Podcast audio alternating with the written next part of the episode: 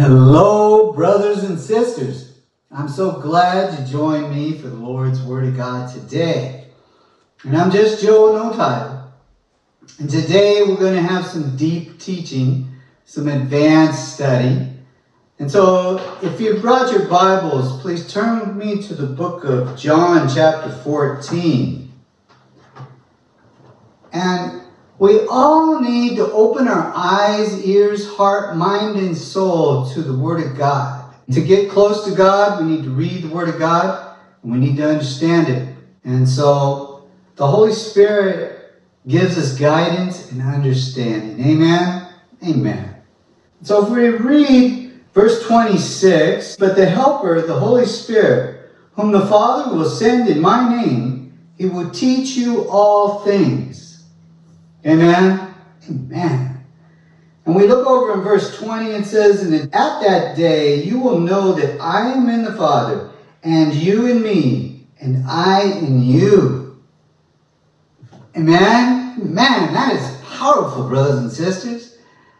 To think the Holy Spirit is part of Jesus, and you, if you're saved today, you believe that the only begotten Son came incarnated in human form to die for the sins of the world, for those who accept him as their master, their teacher, their example, believe his doctrine and obey him, then you are filled with the Holy Spirit. So praise God. Praise Yeshua. Amen. Amen. And so now turn with me to the same book, book of John, chapter 16, verse 13. However, when he the Spirit of truth has come. He will guide you into all truth. For he will not speak on his own authority, but whatever he hears, he will speak. So, brothers and sisters, the Holy Spirit speaks to you and me if you're saved today. And the words he speaks comes from God Almighty. Amen? Amen. So that's powerful. And that's what I meant by we need to open our eyes, ears, heart, mind, and soul to the Word of God and to the Holy Spirit because He speaks to us and you need to listen. You know, when you went to the altar and you asked God in your heart and you made an oath to repent and change from your sinful ways, God spoke to you through the Holy Spirit. He tugged on your heart. And so I'll show you a great example here about the Lord speaking to his Christians. Turn with me to the book of Acts, chapter 21. Here we have Paul is traveling and he's in Tyre. In verse 4, it reads, And finding disciples, we stayed there seven days. They told Paul through the Spirit not to go up to Jerusalem.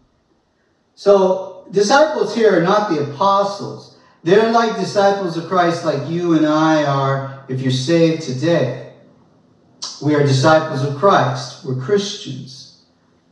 And so the Holy Spirit spoke to these Christians and told them to warn Paul not to go to Jerusalem. So now we're going to look in the same chapter verse 10. Paul travels to Caesarea. I'm reading verse 10. And as we stayed many days, a certain prophet named Agabus came down from Judea. When he had come to us, he took Paul's belt, bound his own hands and feet, and said, Thus says the Holy Spirit, So shall the Jews at Jerusalem bind the man who owns this belt, and deliver him into the hands of the Gentiles. This prophet God Almighty, through the Holy Spirit, directed him to go and do this to Paul and tell Paul what the Holy Spirit says not to go. And we read in verse 13, after they tried to persuade Paul not to go, he says, For I am ready not only to be bound, but also to die at Jerusalem for the name of the Lord Jesus. And ultimately, that's what happens. He goes to Jerusalem.